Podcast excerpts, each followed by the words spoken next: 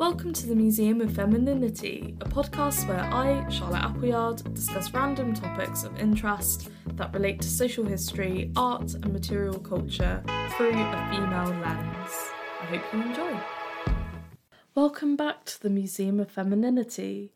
Today, I hope you will join me in learning about the life of an iconic but I feel little understood female figure from British history, and that is Boudicca, sometimes referred to as Boadicea, but I will be calling her Boudica today.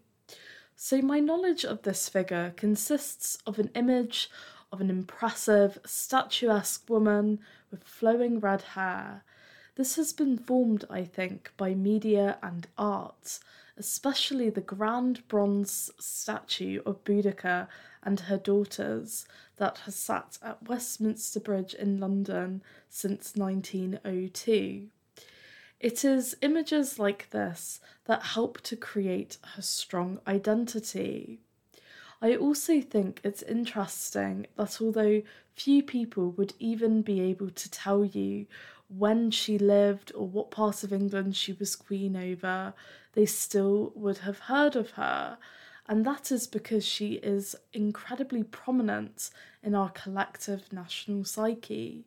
I think the first time I heard her name was when Dawn French's unconventional vicar, Geraldine Granger, revealed her middle name was Boudica in a memorable episode of The Vicar of Dibley, which is a well known UK sitcom. She was embarrassed by the auspicious nature of her name, which is dripping in a sort of domineering Amazonian symbolism. So, this is a rare episode where we are exploring a woman in history who is perhaps known by many people, but I expect the true nature of her life remains shrouded in mystery. I hope we all learned something interesting about Boudica, and perhaps we could also explore her role in culture beyond her lifetime as well. Boudica was the queen of the Iceni people of eastern England and led a massive uprising against the Roman forces. She has become a symbol of female anger due to the treatment of herself and her daughters, which is seen as being an event that triggered her act of bloodthirsty revenge. This is a tale rooted in ancient history, and it is difficult to know exactly what happened, and there is an element of mythology about it. The contemporary sources come from Roman historians. Publius Cornelius Tacitus, who was born 56 to 117 CE, and Cassius Dio, who was from 150 to 235 CE, which we will be referring to. However, both accounts are quite different, which highlights the precariousness when pinning down these events. Cassius Dio described Boudica as, quote, very tall and terrifying in appearance, with tawny hair hanging down below her waist, a harsh voice, and a piercing glare. He also writes that she wore large gold necklaces, perhaps a torque, which is a sort of thick, hard gold necklace that was almost like a giant bangle that would go around your neck and it would have an opening in the middle. And she would also have worn colourful tunics fastened by a brooch. This striking visual has lived on throughout the centuries and is how she is remembered and depicted in paintings and sculptures. I also want to just quickly highlight that a lot of the language around Boudica draws upon masculinity, I would say, and I think that's quite interesting that they depict her as being unfeminine to sort of justify her leadership qualities. I think that's a very interesting aspect about the way Boudicca is often depicted and written about. So, Boudicca was born in Roman Britain, an era of history which spanned many hundreds of years. Roman rule started when Britain was invaded by Julius Caesar in 55 to 54 CE and was just one of many conquered lands that fell under the great sprawling power of Rome. Despite the bloodiness of British defeat, for almost a century the people continued to live under Roman rule, soothed by gifts of diplomacy. However, there were some who disliked this arrangement, and soon anti Roman rulers began rising to power. Emperor Claudius called for a full on invasion in the hope of reinstating some of their former glory and control. It was these events that led into Boudicca's story and the impact she would leave on the land. Boudica was married to Prasutagus, who ruled the Iceni people of East Anglia. When the Romans conquered parts of England in 43 CE, they allowed him to continue to rule, and they had a mutually beneficial and peaceful relationship. Prasutagus actually declared the Emperor Nero a co heir to his vast fortune, along with his daughters, who unfortunately don't seem to have names in ancient sources. However, following his death, Roman rulers stepped in wishing to rule the Iceni directly and take the property of the local tribesmen. In Tacitus's accounts, he outlined the humiliation faced by these people. Quote, Kingdom and household alike were plundered like prizes of war the one by Roman officers, the other by Roman slaves. The Icenian chiefs were deprived of their hereditary estates, as if the Romans had been given the whole country. The king's own relatives were treated like slaves, and the humiliated Iceni feared still worse, now that they been reduced to provincial status. So they rebelled. It is also believed that during this time they stripped and flogged Boudica when she protested these plans. More egregious, however, are the accounts of Boudica's daughters being raped by Roman soldiers. Such a terrible act naturally caused widespread hatred of Roman rule among the Icenian people. However, I must also stress that the, this event is not written about by some sources of the time. So even this pivotal moment is questioned. In around 61 CE, while the governor Gaius Suetonius Paulinus was leading a campaign in North Wales, the Iceni rebelled, along with other tribesmen, Boudica and her army defeated the Roman Ninth Legion and destroyed the capital of Roman Britain, which at the time was in Colchester. They continued on their path of destruction, entering London and, and Verulamium, now St Albans. This led to the deaths of thousands.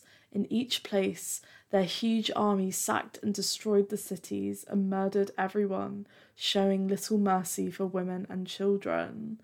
And Boudica was there for the entire time, and she was probably riding on a chariot and fighting with the rest of them. She was a warrior queen who led the charge. And this all came to a head at the Battle of Watling Street. During the sacking of Verulamium, Paulinus, a Roman general, chose, quote, a position in a defile, which, with a wood behind him, there could be no enemy he knew except at his front, where there was open country without cover for ambushes. So that account comes from Tacitus. There he waited for Boudica's army to arrive, which had reached an astonishing size. They were also confident, bringing their wives along to witness their victory installing carts along the edge of the battlefield so they could watch the action unfold. The two leaders stirred up their troops, rousing and inspiring them before battle. Then Suetonius gave the signal, and the infantry moved forward, throwing their javelins. Boudicca's huge army was at a disadvantage in the narrow field. The masses of men pushed together, making them an easy target for the Roman forces. The Britons fell back against the assault and fled. A massacre then ensued. Tacitus writes, quote, the remaining Britons fled with difficulty since their rings of wagons blocked the outlets. The Romans did not spare even the women. Baggage animals, too, transfixed with weapons, added to the heaps of, of the dead. Boudicca and her daughters apparently managed to escape, but soon after poisoned themselves to escape capture. Following Boudicca's defeat, there were other smaller revolts, but none gained as much support or led as much to as much bloodshed.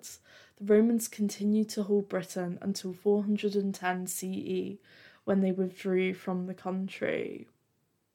Although today Boudica is a legend, it took many centuries for her story to be rediscovered, and it was not until the Renaissance era, so in the 1500s, where Tacitus's writings were first discovered and republished, that the story came to light again.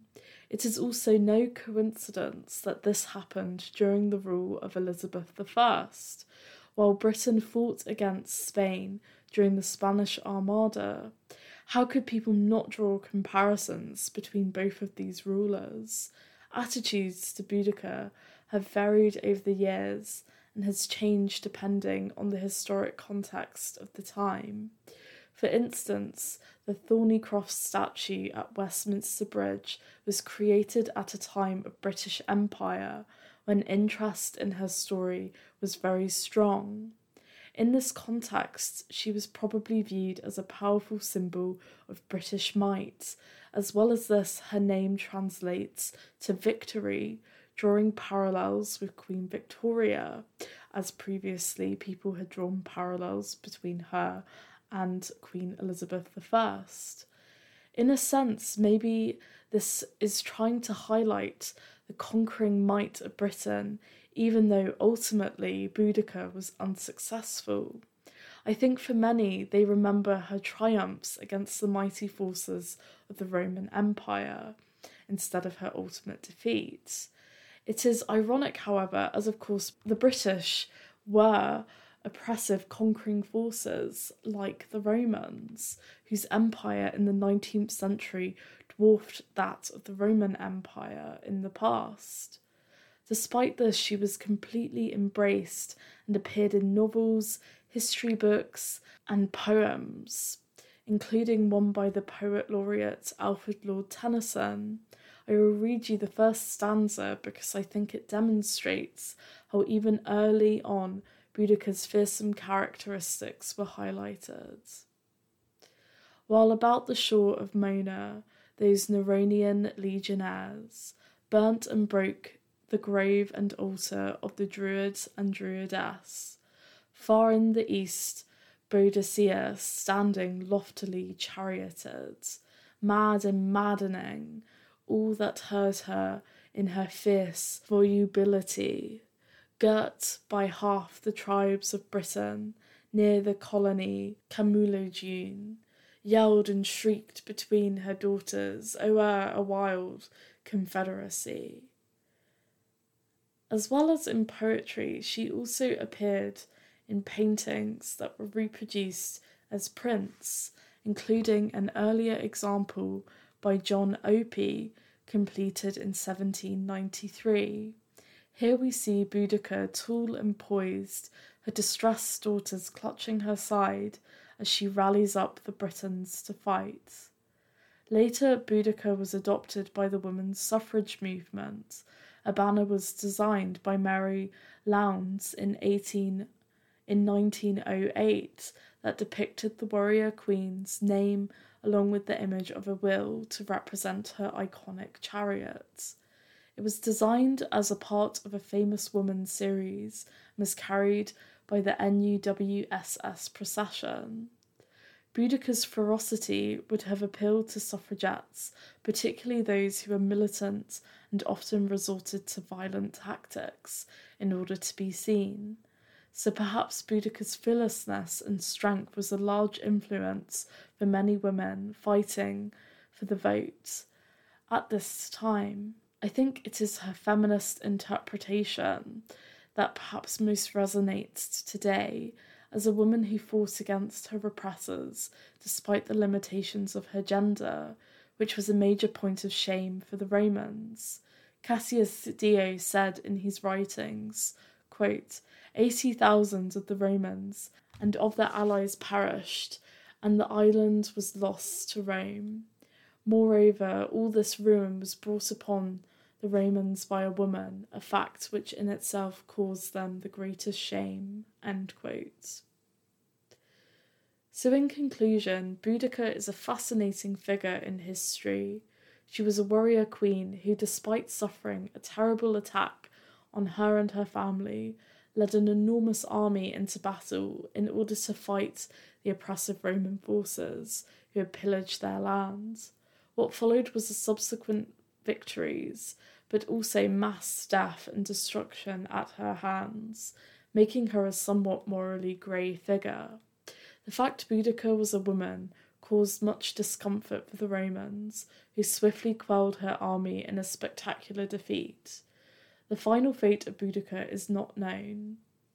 Boudica's story, although many, as I have said, thought she was poisoned, that is not a verifiable fact. And we have to remember Boudica's story was told by male historians who helped to build this fearsome image of her and her overall narrative. Much of this story cannot be proven, and as a result, Boudica remains an elusive figure. However, the simple, proven fact about her remarkable life are so potent and powerful, they have taken on a life of their own, creating a legend.